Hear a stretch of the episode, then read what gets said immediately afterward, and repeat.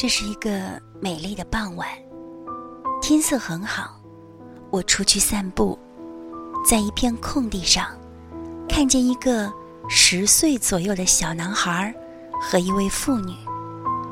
那孩子正用一只做的很粗糙的弹弓，打一只立在地上、离他大约有七八米远的玻璃瓶。小男孩有时能把弹丸打偏一米，而且忽高忽低。我便站在他身后不远，看着他如何打中那瓶子。因为我从来没有见过弹弓打得这么糟糕的孩子。那位妇女坐在草地上，从一堆石子中捡起一颗。轻轻地递到孩子手中，安详地微笑着。那孩子便把石子放在皮套里打出去，然后再接过一颗。从那妇女的眼神中可以看出，她就是那位孩子的母亲。男孩很认真，屏住呼吸，瞄很久。才打出一颗。虽然弹丸偏出很远，一次又一次，可是他还在不停的打。我走上前去，对那位母亲说：“让我来教他怎样打好吗？”男孩停住了，但还是看着瓶子的方向。他母亲对我笑了一笑。谢谢，不用了。他顿了一下，望着那孩子，轻轻地说：“我的孩子，他看不见。”我怔住了，半晌，我喃喃地说：“哦，对不起，但你你为什么？”我看见别的孩子。都是这么玩的，呃，可是他怎么能打中呢？我告诉我儿子，只要你一直打，总会有一颗能打中的。关键是他做了没有。我沉默了。过了很久，那男孩的频率。逐渐慢了下来，他已经打累了。他母亲并没有说什么，还是很安详的捡着石子儿，微笑着递给他，只是递的节奏也慢了下来。我发现这男孩打得很有规律，他打一弹，向一边移一点儿。打一弹，再移一点儿，然后再慢慢的移回来。其实，他只知道大概的方向，完全是凭着感觉在打。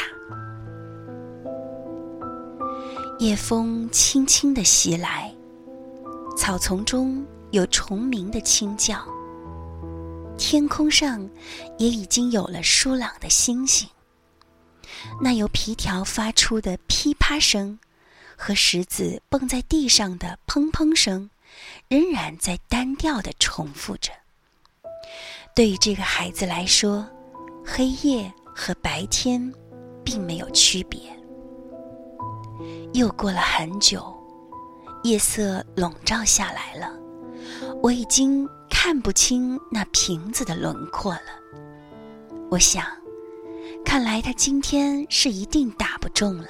我对他们说了声再见，便转身往回走去了。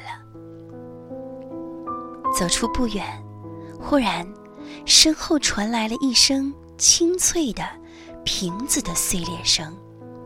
紧接着，我听见了那个孩子快乐的笑声。此时此刻，我的脑海顿时闪过一幕。仿佛又看到了那位母亲安详的微笑。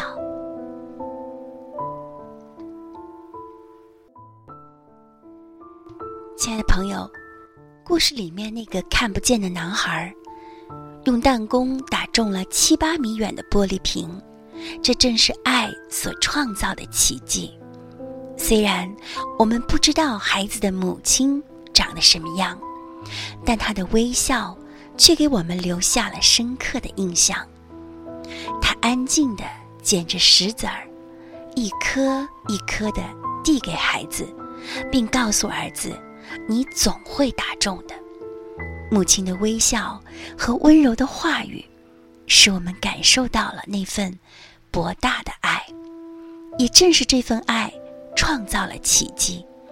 那个被打中的玻璃瓶所发出的清脆的碎裂声，就是送给这对母子最好的礼物，也是爱所发出的声音。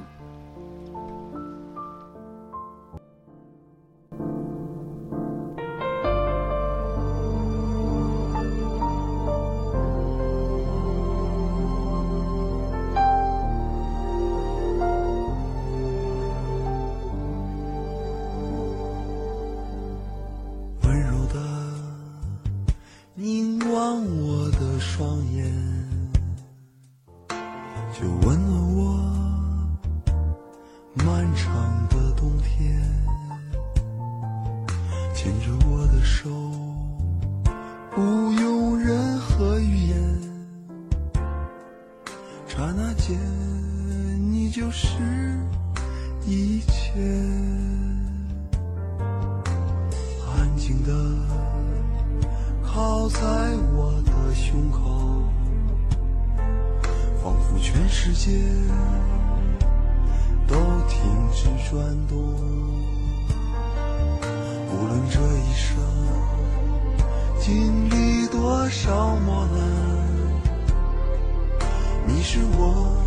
最大的光荣，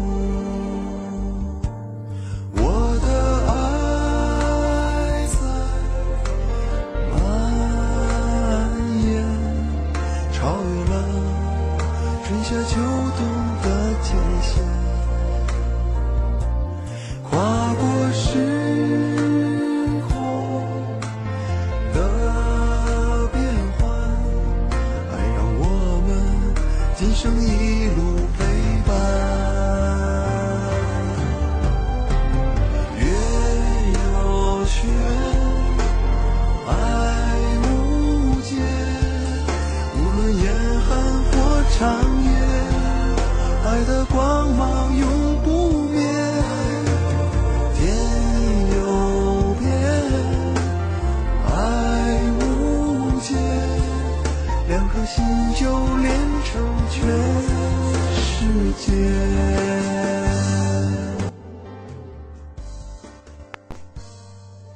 我在想，我们有时候也像那个什么也看不见的孩子一样，在我们的人生旅途中，我们常常会迷茫，会遭遇一次又一次的失败，甚至失去了未来的方向。但正是因为在你我的生命中有爱的鼓励和陪伴。才使得我们一直在努力的前行着。我们相信，总有一天会到达希望的彼岸。一个人的一生最可怕的是没有爱。即使你拥有了全世界的财富，如果失去爱，那么你仍然是贫穷的，因为没有什么比爱更加宝贵了。超越了春夏秋冬的界限，跨过时空的变幻，爱让我们今生一路。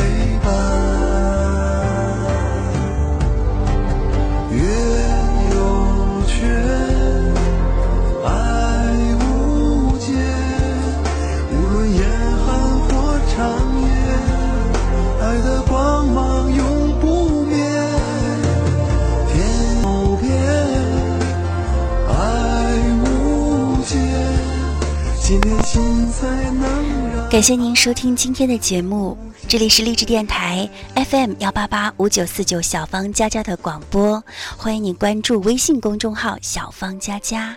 今天的故事就到这里了，我们下期节目再会，愿上帝祝福你，拜拜。